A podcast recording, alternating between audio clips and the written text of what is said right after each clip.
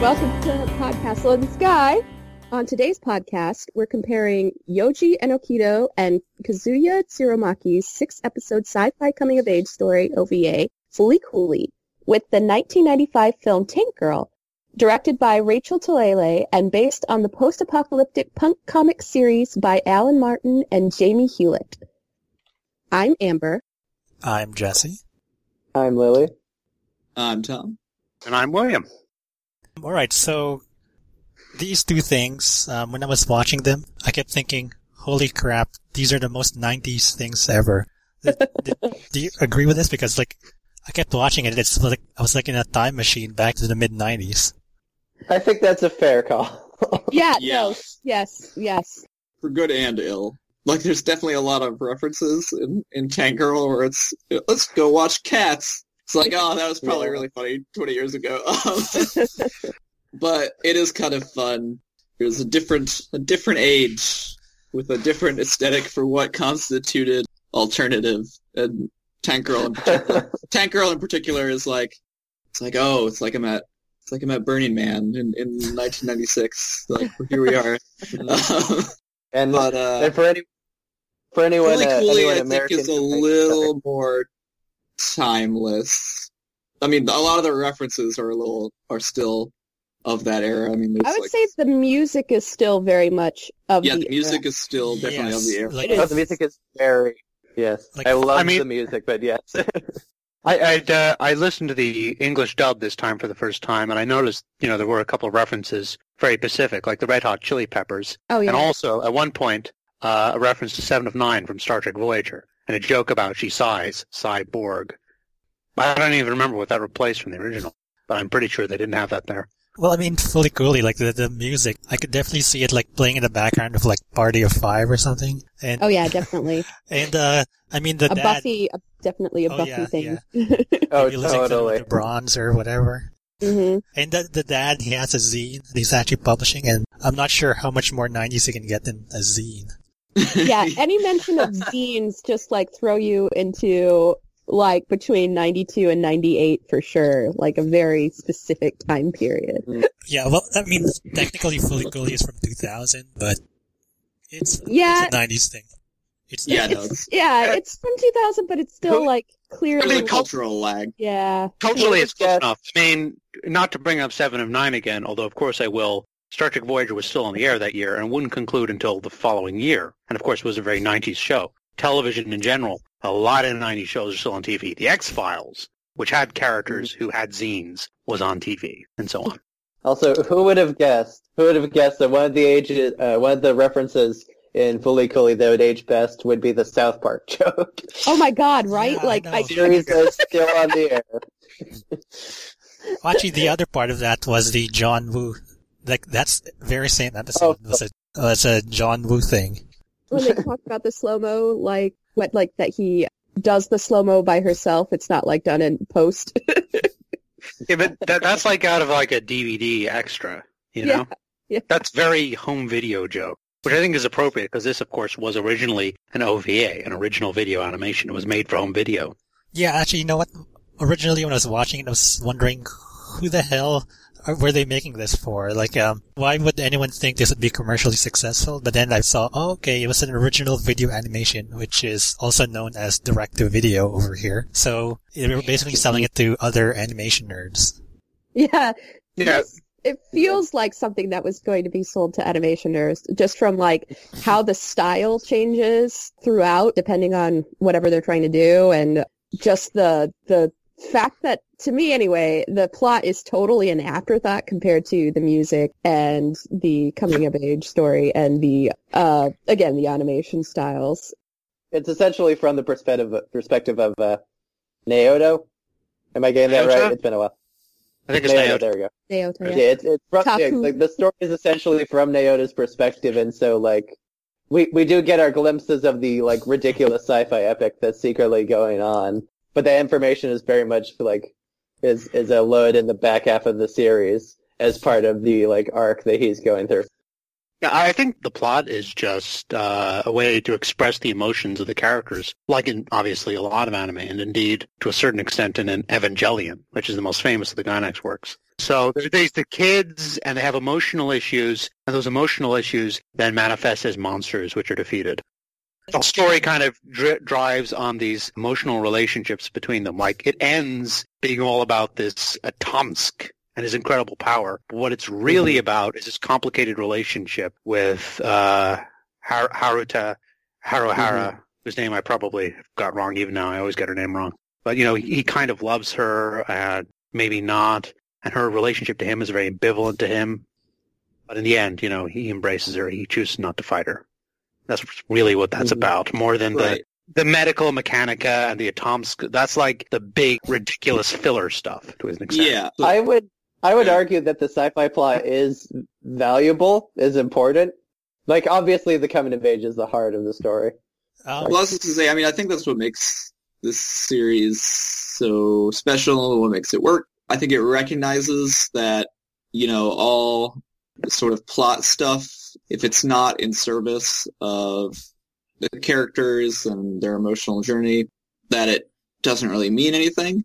And so it does, it doesn't get bogged down because one, one thing that I think you know, when you talk about Fooly Cooly, and not to under understate the degree to which it is a very strange show, because it is, but I think it can get overstated to the degree where it's like, oh, it's incomprehensible, and it's really not at all to me. Oh, it's definitely not. And, and Yeah, I, th- I do and think that the weirdness is overstated.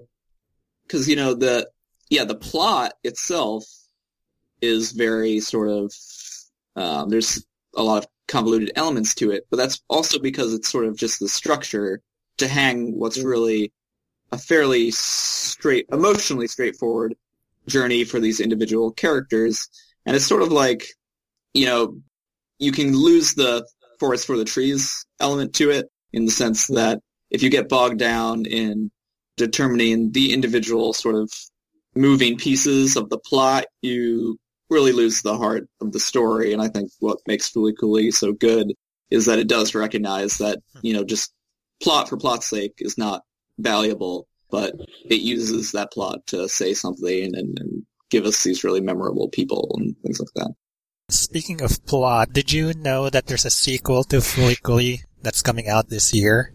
I have heard Yep. of such a thing. Yes. and it apparently it continues like uh it's years later after the events of the series, and it explores uh, the conflict between this robot company and whatever. And I'm not getting good vibes from it.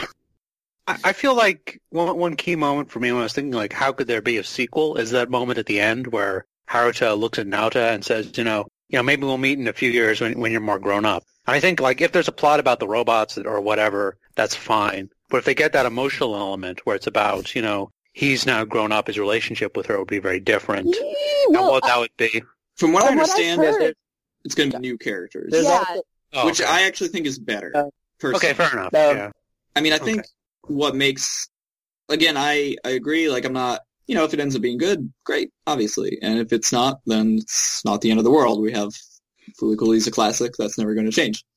I think making, doing new characters is probably better because to me, Cooly works so well as a self-contained story. Like, the emotional journey of these characters is complete. There's a really nice growth and resolution to the fundamental problems that they have at the start of the story in terms of Naota's progression of maturity. And so I think if you tried to return to those characters, the impetus to just devolve into pure fan service would be really high, or you'd get that sort of syndrome where it's like, you know, what would the fans or what would sort of the fan fictiony, um, you know, oh, I'd like to see this Mm. character doing this, or I'd like to see this character doing this. And so by taking out the old characters, at least in a central role, I think you at least give yourself the opportunity to use the framework of the original show to say something different.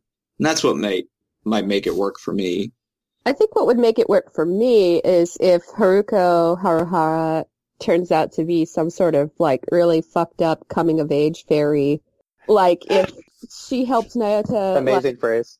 come come you know come see himself as like he's he's not less of an ass by the end but he does get in touch with his more adult self or the adult he will be more than he was at the beginning when he was more sort of faking it because his brother was gone and he had this older girl who was like hanging on him, and he felt like he had to be grown up. And in this, uh, you know, and then he got to connect for reals with like what it is to feel actual emotions as a grown up, you know, and to do things, to not be afraid to do things and blah, blah, blah. If, yeah, if, if she comes around, if Haruka comes around and sort of as she's pursuing Atomsk and his power, also manages to touch the lives of preteens everywhere, I'm totally cool with that. Yeah, no, I think Well, I mean, they explicitly said that she's much older than she says she is. So yeah, yeah, yeah. She could- She may be this kind of like Peter Pan of punk rock insecurities, you know? Yes, yes. I like that idea. I mean, she claims to be 19, but clearly is not, you know, and yeah, yeah, if she, if she's like, yeah, you, like you said, some sort of like Peter Pan-esque person who allows you to have like this moment of wacky that leads to a realization, an epiphany about yourself. I'm down. Yeah, I- I'm gonna mention a certain phrase, manic pixie dream girl, Okay. which Mm, which seems like it could apply here because I mean the, the way it's used, it's basically this zany romantic interest, female romantic interest for like the depressed male lead who teaches them how to love, live, and love in, and that kind of crap. This Yeah, is true. I guess it She's wouldn't- into it. I don't think it applies because um, the one thing with the Manic Pixie Dream Girl is that a they're kind of an unambiguous fantasy where it's like they're always like they're always just so committed to the guy, um, and they have no inner life of their own. Like those are the two two of the key parts of that archetype. Whereas with Haruka, it's her relationship with Naota is much more complicated. Like a lot of a lot of Fooly Cooly to a certain extent, you know, it's not only about Naota's personal growth in terms of, you know, um, learning to kind of accept the sexual self, but their relationship is very destructive. Like they're, it's not healthy. And part of the story is him sort of recognizing the unhealthy characteristics of this sort of abusive relationship that he's in of sorts and learning to let it go. And so I think that's what distinguishes it from the Manic Pixie Dream Girl archetype, who is more there just to like flitter into this guy's life and make it perfect and then, you know, die of convenience cancer or something. Yeah, Um, she, she completely And- and- she completely has her own agenda, and their relationship is very complex and frankly exploitative, as essentially you said. So there's Well, that's true, and then I can I can definitely picture her having other romantic interests besides the the male character, which most manic pixie dream girls never do. Yes. right. And- well, I mean, she, it even plays with that because she kind of plays around with uh, the dad. Yeah, it- Mhm. I mean, like Haru- she clearly Haru- was aiming for somebody who could give her what she wanted, you know. So, Mhm. and it Haruka wasn't him, you know. actually stumbled into providing uh, the ability of emotional growth. Yeah, exactly. uh, I mean, I mean, ultimately, uh, all she really cares about is Atomsk, which Amarao, that is Mr. Eyebrows, Right. mistakenly assumes that he loves, that she loves Atomsk. But of course, what she actually wants to do is to eat Atomsk to yeah, get his she power. wants his power. So it's like, what she likes about Naota, it's not, oh, you're such a wonderful person. I'm going to dedicate myself to you. It's, oh, your head is really good for getting the stuff I need to get me Atomsk. That's what her relationship is with him. You know? Wow, your head is good at this. Yeah, and again, I mean, bringing up bringing up Mr. Eyebrows. I mean, again, it really, I feel like in slight rant, but in sort of internet critical culture that, which is not a thing that exists, but I'm going to make an argument that say that it is. Um, that like, you know, it, there's this weird annoying mentality to me to treat everything, um, all art like it's just a puzzle to be picked apart without substance. And, you know, like I'll pick on, even though I think Inception is a perfectly fine, enjoyable movie, you know, you see that where it's like, where I need to determine absolutely if the top falls or not. But it's like, if the top falling or not, if all you're looking for is an answer, but that doesn't actually tell you anything about life or the story or the characters, then it doesn't fucking matter. And I see this directed at Fooly Cooly sometimes where it's like, well, what does this mean? What does this mean? What does this mean? What does this represent? But if all those, if you have a story where lots of things represent things and are connected to things, but none of it actually adds up to meaning anything, then it's useless. And again, what makes Fooly Cooly good is that you have a really ridiculous character like Mr. Eyebrows but his purpose in the story isn't just to dump sci-fi exposition. It's that he's also this model of a really unhealthy way of separating yourself from relationships in the sense that he cannot get over Haruka and he has this sort of, he views every sort of, you know, every time Haruka has a different romantic partner, he like views it as sort of this uh, implicit emasculation of him. And it's just, and it like destroys him as a person. It's not healthy.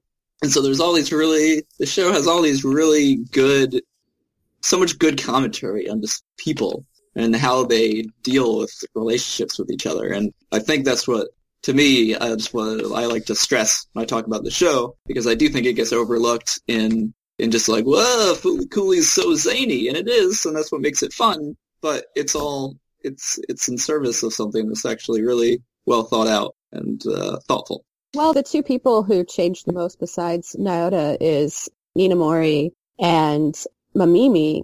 You know, like they go through definite arcs, you know, like Mamimi in particular being literally a homeless girl who's constantly picked on and is away from her parents for reasons that see we get just like little bits and pieces. And then that brilliant actually my very favorite scene from this whole show is when you find out that she's an arsonist and or Mhm. you find out with Mhm. Nyota that she's an arsonist and you get all the pieces that fit together you know uh, as she's worshiping Canti and she's the one character who gets away from the town where nothing happens you know like she she goes she runs, she goes she she gives up the you know the life that she was living and then there's, of course, when Ninamori finally deals with her parents by just talking to them. And even like she says when Nyota doesn't show up for school, you know, and she says, just don't worry about it. Like he just needs to deal with his issues. He just needs to talk to people, you know, like those two girls have the most change. And I think that they're probably more important to the story and their little arcs are more important than the vast sci-fi epic that's going hmm. on in the background, you know? My my way of saying it is that the important, like unseen character is not Atomsk. It's Naota's brother. Yes. Hmm. That's the one that, Mhm. like, if we Yeah. if we term, think of the show in terms of arcs and plots, like the real stuff, the the non sci-fi stuff that's happening to the characters as implied. That's like the where the mystery has real weight to it, essentially. Yeah. Mm-hmm. Yeah, I mean, his absence hangs over most of the characters in the show and drives sort of the malaise they're feeling. Is the primary manifestation of a of a wider malaise that they're feeling about the town mm-hmm. they live in and their lot in life and all that. So yeah, I would definitely agree with that. Well, Nyota in Thank you. particular has to like get out from underneath his shadow. Like he carries the bat everywhere, even if he doesn't, he won't swing it. And he has the same nickname name as his brother, Takun. And so he's got to like kind of figure his himself out. right. He he sort of doesn't have his own identity yet. Yeah. Or or uh, maybe a better way would be he's not allowing himself to have his own identity. Uh, Yeah, yeah. I mean, I think one thing also I'm going to make a really pretentious comparison.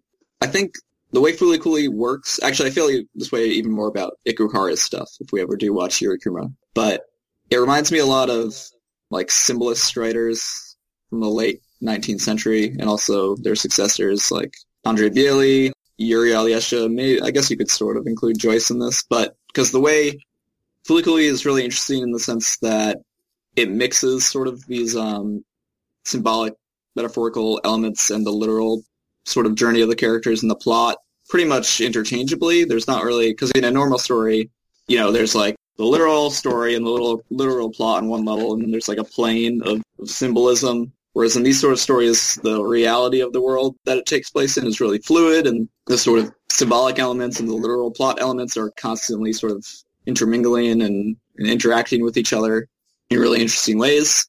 And so, and that's the other thing with sort of, in terms of, you know, if you want to dissect Fooly Cooly is that I think it operates in this interesting space where, you know, it's not necessarily, it, it's sort of, everything's kind of being mashed together into this kind of whole that makes sense, but internally it can seem like chaos. And it's very interesting, initially maybe disorienting, but very interesting way to tell stories because it does sort of remove that, you know, to use a hacky example, it's like, you know, The Great Gatsby, a story about this guy, and then there's these lights which symbolize this thing. Whereas in a story like Fooly Cooly or some of these authors I talked about, you know, those those symbolic elements are actually operating within the story as as things. And so it's it's a unique way to to use to tell a story and use art. I think We have really got to do uh, Yurikuma. it'll come.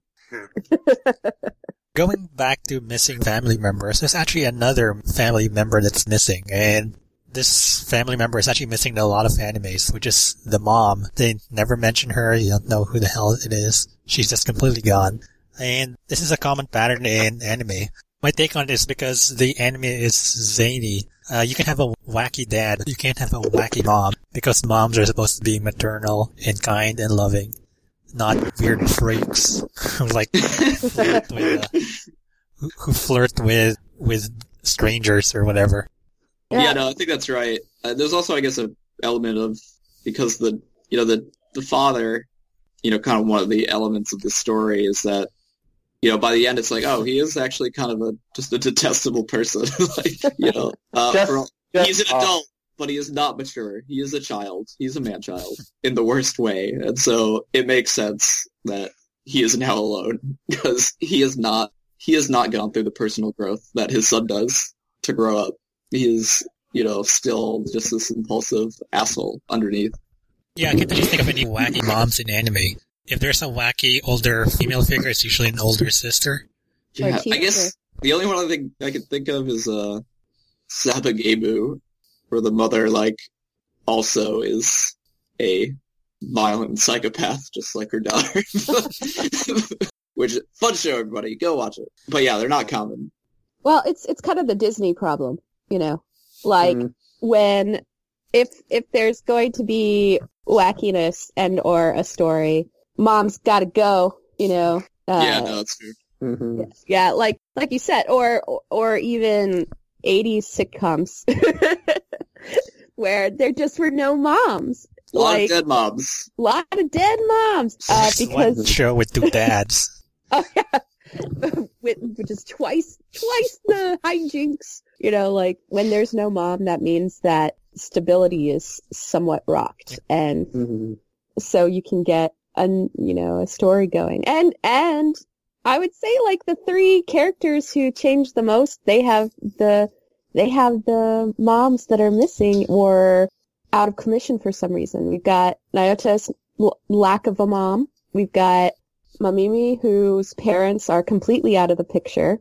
And we've got Ninamori, who her conflict came about because her father was having an affair that got out in uh, in zine form. and, As all scandals do. Oh yeah, of course. You know, I I I can't tell you how many mad the mad zine scene of the '90s, just breaking news left and right. But like, and the mom was threatening divorce, and so got three characters who had the biggest character arcs, and three missing or shaky moms. Yeah, that's a good point.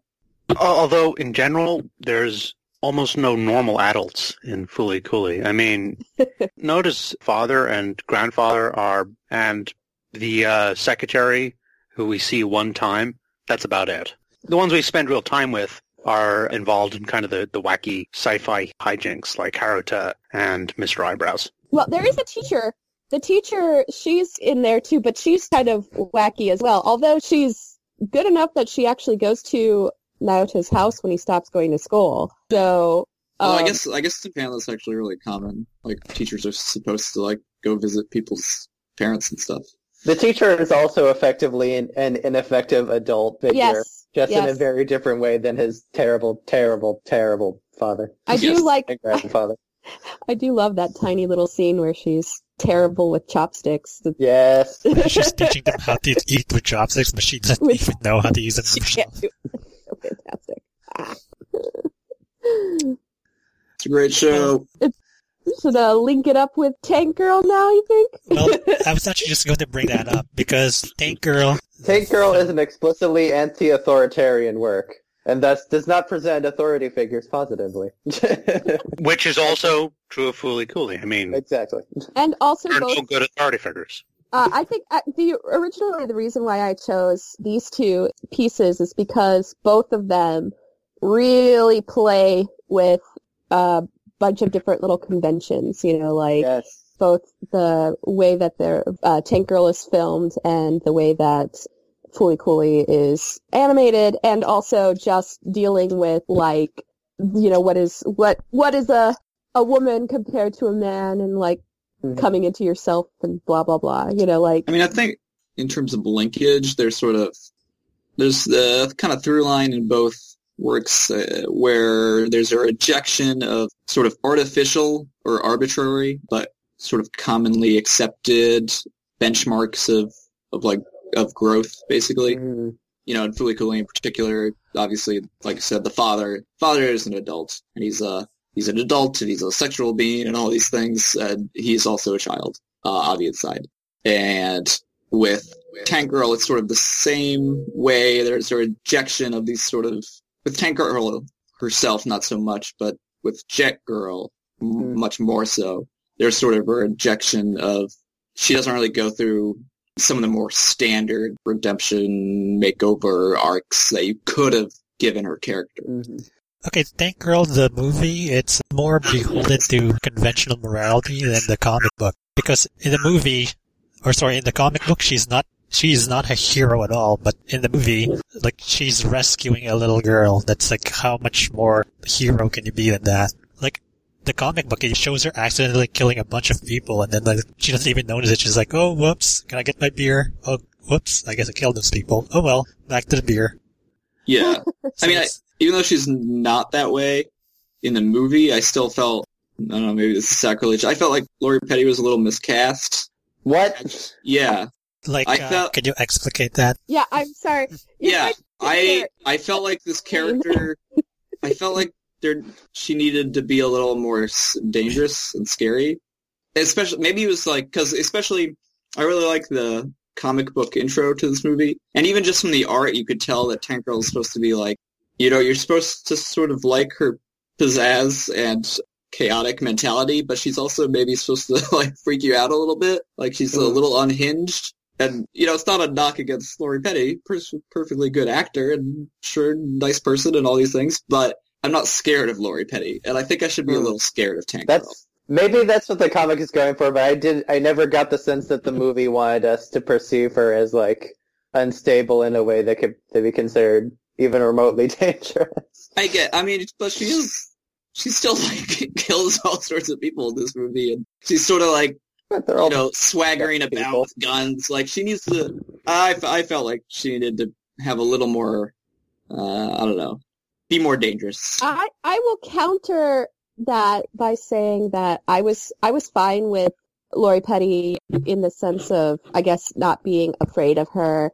Uh, sort of in the same way Naomi Watts is someone that you wouldn't look at and immediately be afraid of, but like they're both incredibly good at what they do. You know, so like when Lori Petty starts killing guys to try to rape her by like with like neck snaps and shit. you know, like it, it it doesn't you don't expect that and I find that nice. Like where you can have this character who like doesn't have to freak you out like doesn't have to show you visually that she is someone you should be afraid of. It's her actions that like make you go, "Oh, uh you should think twice before fucking with her." You know what I Yeah. mean? Yeah, I would side with Amber on that. I don't know. I think the movie Well- was entirely too cartoonish to be Boo. taken as dangerous. Oh, okay. No, that is that is accurate. I, ju- I thought for a second you were like saying that it shouldn't have been that cartoonish. Sorry. Well, I don't know. Like, I don't think it kind of stuck the landing for the cartoonishness with me because I think if it had, it would have been more like, I don't know, Fifth Element or something. But the way it turned out, it kind of felt like they never quite got what they wanted. Like, the comic book was this way, the director kind of wanted it this way, and the studio kept telling them, no, do it this way. I think I- I think, like, to say that the film um, was pulled in different directions and kind of compromised in that regard. I think that's fair. Uh, yeah, I, I, mean, I I would got the sense watching it. It's it's like alternative comic book film in the age of Batman and Robin. Like I specifically think of the bit where she bonks someone over the head with a fish and they fall over. Actually, yeah, Uh, it, it does remind me a lot very of, um, of Mid Bat- nineties. It's it's Like, worth pointing uh, out that I also like Batman and Robin. There, Yeah, yeah, I I mean- I would I would argue this is a way is- better movie than Batman and Robin. Oh well, yeah. That's I don't think That's that's. inarguable. I would never argue with that. But Okay, uh, but I- I'm not even saying Batman and Robin is a bad movie, but Batman and Robin is kind of a ridiculous and relatively toothless film. It's a film where you know you, you fight synchronized skaters and that kind of thing. There, There's a ver there's a large amount of unreality to it, not just in the premise, but in the execution. The, the fights are very choreographed. They're like performances. There's no emotional weight to them, which I think is also true for basically every fight in Tank Girl in, in the Mm. film. But there's not yeah, a I lot. think that Like I think yeah. probably the most emotional thing is the time she snaps that guy's neck in the helicopter. That's that's probably the rawest part of the film in terms of fighting. It's closer to the the fish bonk on the head thing. Tank Girl doesn't take its violence seriously at all, and I don't see why it should need to. I don't think it should need to. But my, like my problem was, I do wish some of the pseudo action scenes had been played more straight a little bit. Like my problem is, um, there's a there's the scene where she um hijacks the truck, and you know there's a rock song playing on top of it, and there's all these sort of little non sequiturs where she's like doing stuff during the action scene, and the problem is to me because it removed the stakes so completely, like it was just sort of a little boring that scene because it's just like, well, a there's no narrative momentum because it's like stuff happening, non sequitur, rock song, a bunch of stuff is going on, and it was a shame I think because there are individual parts of that scene like I mean you know they have this big tractor trailer and it's driving with dudes on top, um, it's kind of Mad Max thing and. There's really fun parts of that scene, like there's the bit where she's standing on top of the barrel which is pretty neat, and which before she jumps onto the truck. And then there's the part where she rides the barrel up into the cab and makes the funny quip. And like, if that had been the capstone of a scene that had been played straight, I think it would have really landed. But because like there were so few stakes, I I was kind of like, Like one thing I kind of to bring it back to Fooly Cooly, for example, Fooly Cooly's battles are completely ridiculous, excessive, and you know not really fought against things that are real. You know, like these that gigantic robot thing with a huge gun and a hat. But there's a sense of you know these characters being knocked around by it and having to get their crap together to actually be able to do something about it. And you know, like for example, the moment where Naota hits the gigantic ball that is Atomsk, and there's also you know subtextually other stuff that that actually works as a moment, as a certain tension that Tank Girl doesn't really uh, have a lot of. Oh, Fooly Tank Girl? Cooly treats its action completely differently than Tank Girl does. Personally, I like the fact that Tank Girl doesn't take its action seriously. I will like I will acknowledge that like there was a factor that they got a severe budget cut mid-production, which forced them just to cut back on their action sequences, which is what resulted in the animation scenes that are in the movie. That's why they had those animation scenes. Honestly, those are some of the best parts of the movie. yeah, Yeah, I like I- that. I would actually, agree um, that. you know what? I I actually thought it might have been better as an animated feature, like heavy metal or That's also- something. And yeah. um, yeah, I think it could have gotten really weird instead of. Uh, So that's that's totally fair. They The guys behind Tank Girl, you know, they went on and, and did the Gorillaz music videos. So they obviously could have, you know, given enough money and time, put together a pretty good movie that was completely animated. yeah. I mean, I think But I I think there's also like a a limited degree of interest in terms of funding an animated film that isn't, Yeah. uh, particularly in the 90s, that wasn't in the Disney model. Okay, No, the arc- if they tried nowadays, it, it might fly a Yeah. little bit. Oh, you could put it up on Kickstarter and you could probably get a decent budget for an indie film like that. Yeah, absolutely. Tank Girl is very much invested in like cultural and aesthetic things that are not of this current era, although that may well benefit it. God knows. Well, I mean, I think you know the things that worked for me in this movie. I, I enjoyed parts of it. I'm a little lukewarm on it, but Mm. the you know the set design and stuff is really great. There's a lot of fun aesthetic elements to this movie, and when it goes, and there are there are fun moments when it goes like full camp sometimes. Or some of the understated stuff is what makes me laugh, or understated by Tank Girl standards. And Malcolm McDowell is really fun when he hams it up. I love Malcolm McDowell. There's a part the, near the end of the movie where you know he's like shoving a little girl down a pipe and then slowly making her drown. Is that wrong? yes. that got a big laugh out of me. Okay. The argument that I was I've been trying to make is that this film functions purely as a comedy, and I believe that is what it is going for. I think it's. I mean, it is totally fair that Like it could be an even better comedy if it was stronger in its sense of investment in its own stakes. As a more weightless comedy that refuses to even take re- itself remotely seriously in any regard, I think it works pretty well. Well, it's kind of like a Bugs Bunny film or something. Exactly.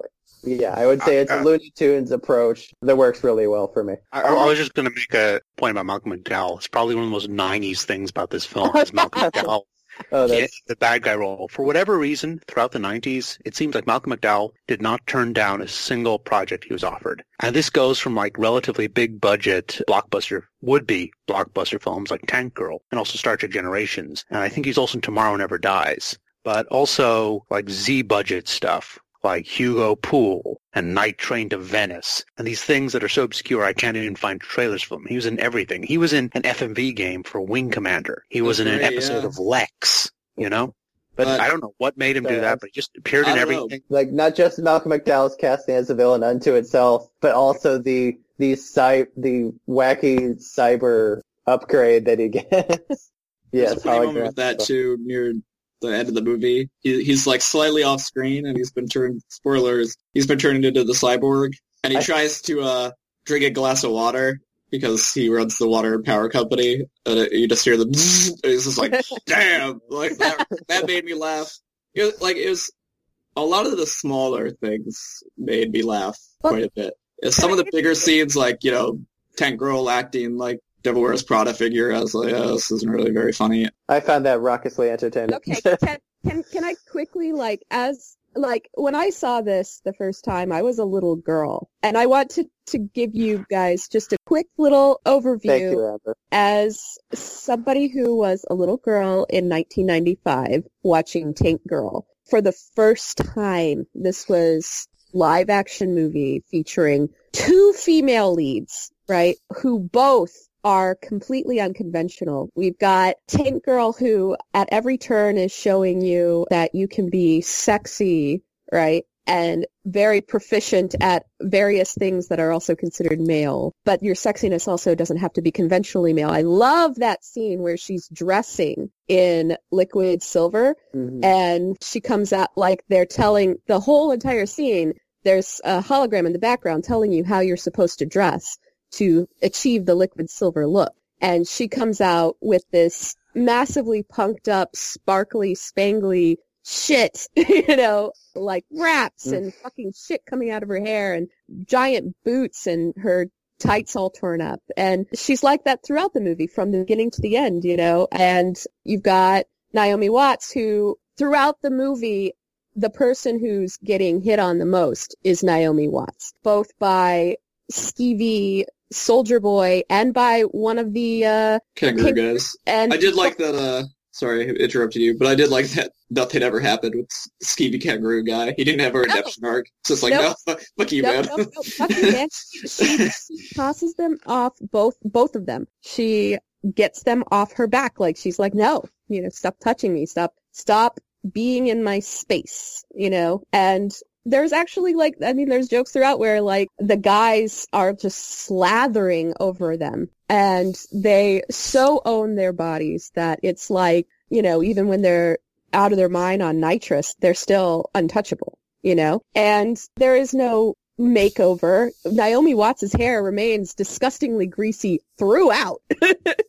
And at the end, both of them, like in most conventional action movies, right? You've got your under character who gets his redemption arc, or he, he gets his revenge or whatever on somebody, and you've got your hero who has the fight. And both Naomi Watts and uh uh uh uh shit shit shit her name her name give me her name give Subgo. Thank you. They both have their fights with no male interaction to Mm. help them. Like a kangaroo doesn't come out and like slash up Malcolm McDowell. Like Naomi Watts shoots skeevy soldier guy and her last line to him is, you know, after he says fuck me, she says, what do I keep telling you? I don't want to. And shoots that motherfucker. And uh, Malcolm McDowell and Tank Girl have a fucking fight, and she destroys him. And when he is down, she's she fucking stabs him with a water bottle, and it is done. And like I, I just want you to know how huge of an impression this movie had on a little girl growing up in the 90s when, you know, it was kind of an era of male machoism in action movies, you know, like a lot of these mm. everyday guys who get shit done, like a John McClane or whatever, right? And women in action movies were almost always either killed, damsels in distress, or those kind of women that are really annoying where they're like, they're tough and they're good, but deep down they're just so hurt, you know? Right, yeah, yeah, yeah. Yep. And Tank Girl has shit happen to her, but she, what does she do? She, she has her moment in the tube where she passes out from her emotional, like, shit, but when she's pulled up, she gives Malcolm McDowell the finger and is ready to die and says, I win, when he draws a gun on her. So, I don't know. I just want to say, like, it has issues. There's a lot of Mhm. things that could definitely be taken out and trimmed up. I would love to see a cut where some of the stuff that, like, we don't need to have that whole little thing with the, where's my sister chick, you know, the rain chick or whatever, maybe. But, you know, like, like a few things cut here and there, but it's a huge thing to have. And I think it actually still kind of holds up today because unfortunately, those women still don't really exist. Mhm. Thank you, Amber. I'm completely with you. As as a person who saw this movie for the first time as a 19 year old who was uh, very recently beginning to reclaim her womanhood, I was literally saying, "Where has this movie been all my life?" I, It was on res- regular rotation when I was a kid because it, it very much was like there were like the the birds do it, bees do it, Mm, singing yes, yes, I love that scene so much. Like that in particular. I loved when I was a kid. Although, of course, the fact that they were in a you know brothel totally went over my head. Yeah, I mean, I think that's probably the best age. Maybe, I don't know, 12 to 16 is yeah, I, I maybe probably the best time to watch this movie. I would say, yeah, actually, there's a lot of movies out there where it hits better when you get it at a certain age. And I would say Tank mm-hmm. Girl for late preteen, early teen would definitely, I think, be better than, say, if you watched it in your late 20s, you probably would be like, kind of like, eh, the jokes aren't always landing. Uh, the, you know what I mean? Yeah, well, like, you know, this is the first time I've seen this That's movie. fair. And so, you know, for me, it's like, obviously, I can respect what it's doing, but Mhm. respecting the movie isn't the same as being like, oh, I love this movie as a viewing experience. And I don't think it's a bad movie. Like, I enjoyed parts of it for sure. I think it's worth watching. I think it's certainly better than its original reputation would suggest. Like, I don't, nothing about it to me screams disaster. Like, it's, it's a pretty, it's a very competently made movie. And it's got fun, like, uh, all the little Thunderbird aircraft and stuff. There's fun elements to it. Well, it was a complete critical and commercial failure. That's Uh, the thing. yeah, like I, I think the director doesn't even work in movies anymore. She just works in TV shows. Yeah, she, d- which she is a does little weird, Doctor It Who did- now. you know. Which is also uh, what happened to Lori Petty. I mean, like just a couple of Mhm. years after this, she had like a minor guest role on an episode of Star Trek Voyager. Yes. Which and probably I've managed to work into both both ends of this podcast. This yeah, uh, actually, you know what? Like, uh, when I saw that episode, I was like, uh, wait, is that Tank Girl on Voyager? What the hell is she doing there? And Lord- although of course she would also be better known for her role on Orange is the New Black, where she also has a the lead Yeah, character she of Voyager on it. A League of Their Own and Point Break. So, Lori Petty that- also had a, uh, a guest bit in a Justice League, the Justice League cartoons. I watch it right now. But yeah, I, I the fact that it when it came out, it was just like a complete disaster is a little strange to me. Like I don't think it's a Yeah. great movie, but it's not. There's This nothing. is certainly not like a Hudson Hawk. I mean, yeah, like there's al- so many movies from the '90s that are Right? even ones that are better received than this. I think are much worse and have aged worse. There are much So- worse Malcolm McDowell movies for sure. that's no Thank you. question. But that's Thank you lot for that Um, testimony, William. but yeah, so you know, I definitely don't. The sort of famous flop element is a little strange to me, and so on that level, I'm not surprised that people sort of reclaimed its legacy a little bit because I don't. Yeah, it's not a Hudson Hawk where it's just like this unredeemable, just like piece of garbage, and it, you know, it has a voice of its own, which particularly now when it's just like, oh, look, it's another franchise movie, it's another public domain movie that they want to make a franchise out of. And it's refreshing to watch something that, you know, and obviously this is a comic book adaptation, but it's not, you know, it's not superheroes. It has its own, you know, idea on its mind. It's not the same thing over and over again. So that I can appreciate. Going back to the um, idea of Tank Girl as a um, as animated feature or maybe an animated show. I mean, yes, obviously movies in the 90s, animated movies, they were they were completely Disney or chasing the Disney market. But on TV shows, there was something different. Specifically talking about MTV and their shows there. The really weird ones like The Maxx or The Head or Aeon Flux. And Fooly Cooly actually reminds me of one of those shows. Like it, it has a very distinctive voice and it's really weird. But unlike them, it actually found its audience, whereas the MTV cartoon shows, they just kind of disappeared off the face of the planet. Which I guess like the um, the market was not ready for adult cartoons. And circling back, of course, one of the more popular ones, Aeon Flux, was adapted into a feature film that was critically excoriated and starred Charlize Theron, which is an Australian connection appropriate since Tank Girl is set in Australia, although in the film that's never explicitly stated and just implied by the fact some of the characters have Australian mm. accents, but not all of them. Of course, it's set in Australia because of the Mad Max influence. Yes. And Charlize Theron, Mad Max. I also have a connection there. I'm just connecting things this podcast. Yes, it was a British comic. Kangaroos are from Australia. Yeah, yeah, it's uh, it's, it's, British, so it's, it's not like it's Australian in any deep symbolic way, but just as big mm-hmm. Mad Max pop culture reference, essentially. Let's take the Mad Max idea and put this tank girl in it. Oh, um, but actually, you know what? There's apparently one aspect of Tank Girl that was more successful, and it was the soundtrack. I didn't even know this at the time, but when I was doing research for this, apparently the um, the soundtrack was the critics kept saying, music critics kept saying that it was way better than the movie, and like uh, there was a hmm. Bjork song on there, and like they specifically avoided using Tank Girl footage in the music video because of how badly the film went. Well, we all know the best song was the Peerless Rap by Ice-T, uh, okay. about Tank Girl. you know your movies from the 90s. when it ends, uh, with a little rap, rap interlude about your own movie. Uh, yeah. No. Uh, although it's, the soundtrack wasn't overly memorable to me, but it's definitely, I can see why it was popular in its era. Well, actually, you know what? Going back to Fooly Cooly, like, the main character, like, technically he's, uh, he's in elementary school, but really he's a teenager. The, the, the show, it's about being a teenager, it's about growing up, etc., etc. But the thing about stories about teenagers, though, they're inherently stories about nostalgia. I mean, it's never actually a teenager writing the story. It's an older person looking back on their teenage years. So it's always an idealized version of teenagerhood, or if not idealized, this fantasy version of it. Because if it was actually a realistic depiction of being a teenager, then like half the conversations would be about like homework and like the other half would be about like, I don't know, The Simpsons or something.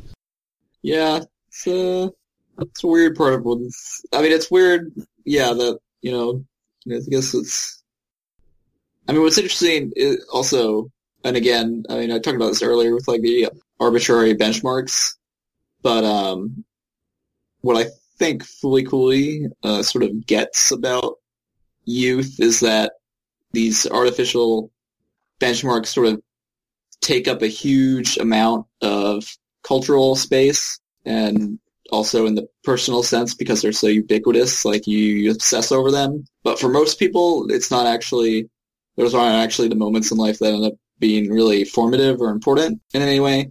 You know, it's like in Fooly Cooly, swinging the bat. What does that mean? It means sex, everybody. Um, but you know, and there's a huge sort of cultural preoccupation with like, you know, you losing your virginity and stuff like this. But uh, then in real life, it's like it happens, and it's like, oh, all right, that was a thing. It's not, you know, it doesn't like change your world, but other things do.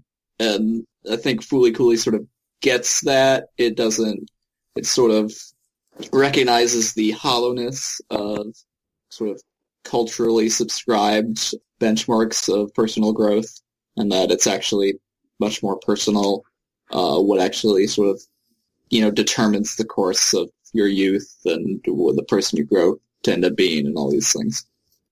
Yeah. I think we probably hit the end of this episode. Yeah. yeah, we we we uh mined this. Well, uh, uh, uh, no, no, no. I mean, I, oh, no. I, I think you know, an unhelpful relationship and learning as a teenager to move past this relationship because it is a toxic element. You know, it's a little like, wait for it, shadow of a doubt, where a girl realizes that her beloved uncle is a serial there it killer. Oh, I thought you were gonna say Okay, now we're done. war. We're done. I mean, that's yeah, I that's thought a it was story we can all relate to. that's- it's too far on the too, too. Haven't we all had that happen? Such a And it's one of Hitchcock's favorite films, so there you go. There you go. There you go. I think that wraps us up. All right, everybody. Final final questions here. Uh, would we all would we all recommend these two pieces of art?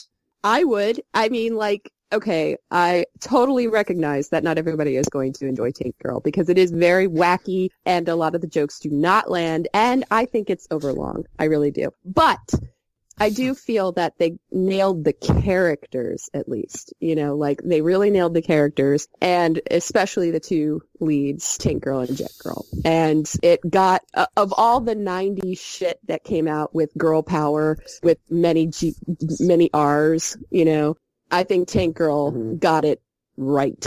And Fooly Cooly, I recommend because it's literal. At this point, it really is like a modern classic of anime. It it uh, is a great story. It's short, so it's not like you're going to be spending like more than an afternoon watching it. And it's fun. It's a fun anime. So yeah, recommend both.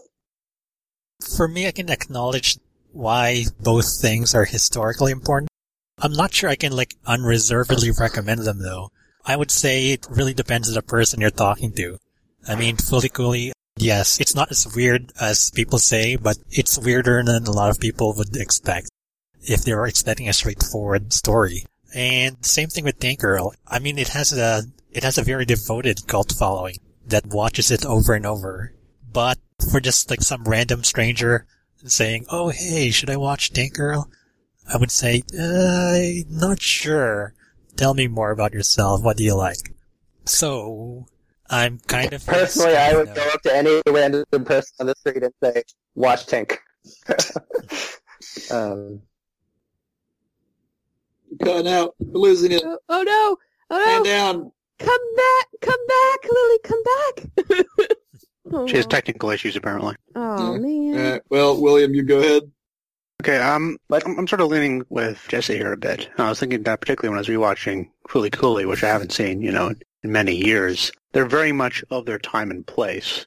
And while Fooly Cooly, you know, is good enough to transcend that a little bit, I think one has to be aware of that if you want to watch it. It is very much what was really cool 17 years ago, because it has been that long. It is still one of the Titan series, a, a landmark, and deservedly so. So it's worth watching for that. And with Tank Girl, well, I was mostly thinking what Amber was saying about how it would be much better if you watch it at a certain time, and that might be true.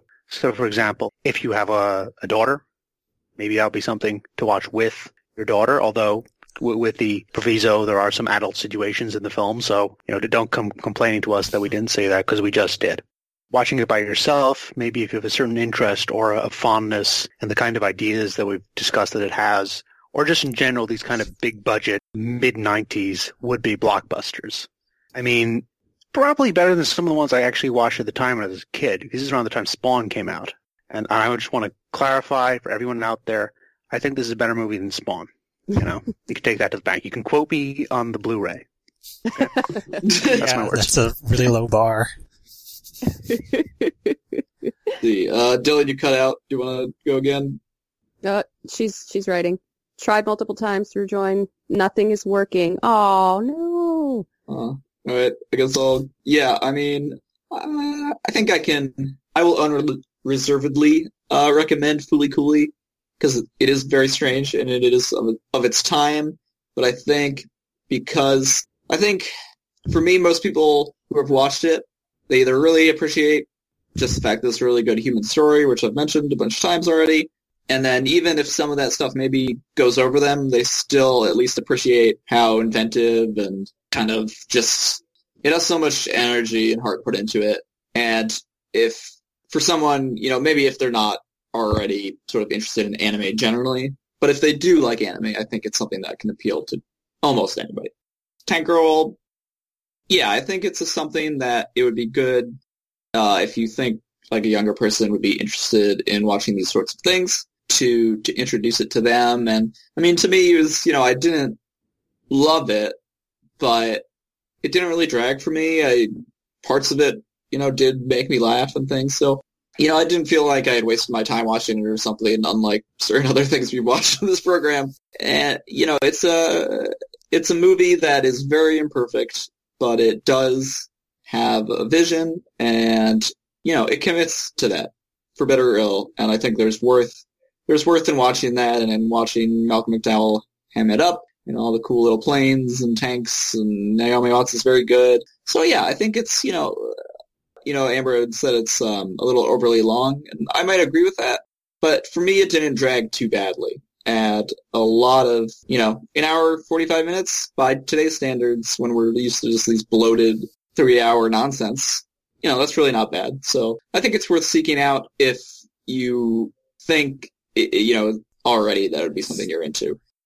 And as far as uh, next episode is concerned, we are going to be watching two movies that play with the mythology of uh, Red Riding Hood in the sense that we'll be watching Neil Jordan's 1984 fantasy horror movie, The Company of Wolves, and Jin-Roh the Wolf Brigade from Hiroyuki Okiura from 1999. And uh, we'll see you then. Thanks for listening.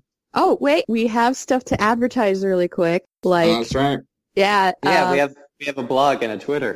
yeah, we I'll have we have actual media if you ever are interested. We've got the Podcastle in the Sky at wordpress.com uh, blog where you can both listen to the podcast and every now and then we throw up an article and uh, you can catch us on Twitter at Flying Podcastle. If you like what you hear, you can leave a review on iTunes. That would be kind. And you can also find us on Stitcher now. So yay! Only to episode four for some reason. Stitcher. Like our things or something. Yes. Ah, Like see our everybody. We Like also it. have like a handful of anime music videos, amateurishly made, 75% of which is concerned with the Soviet Union. Mostly because of me and Dom.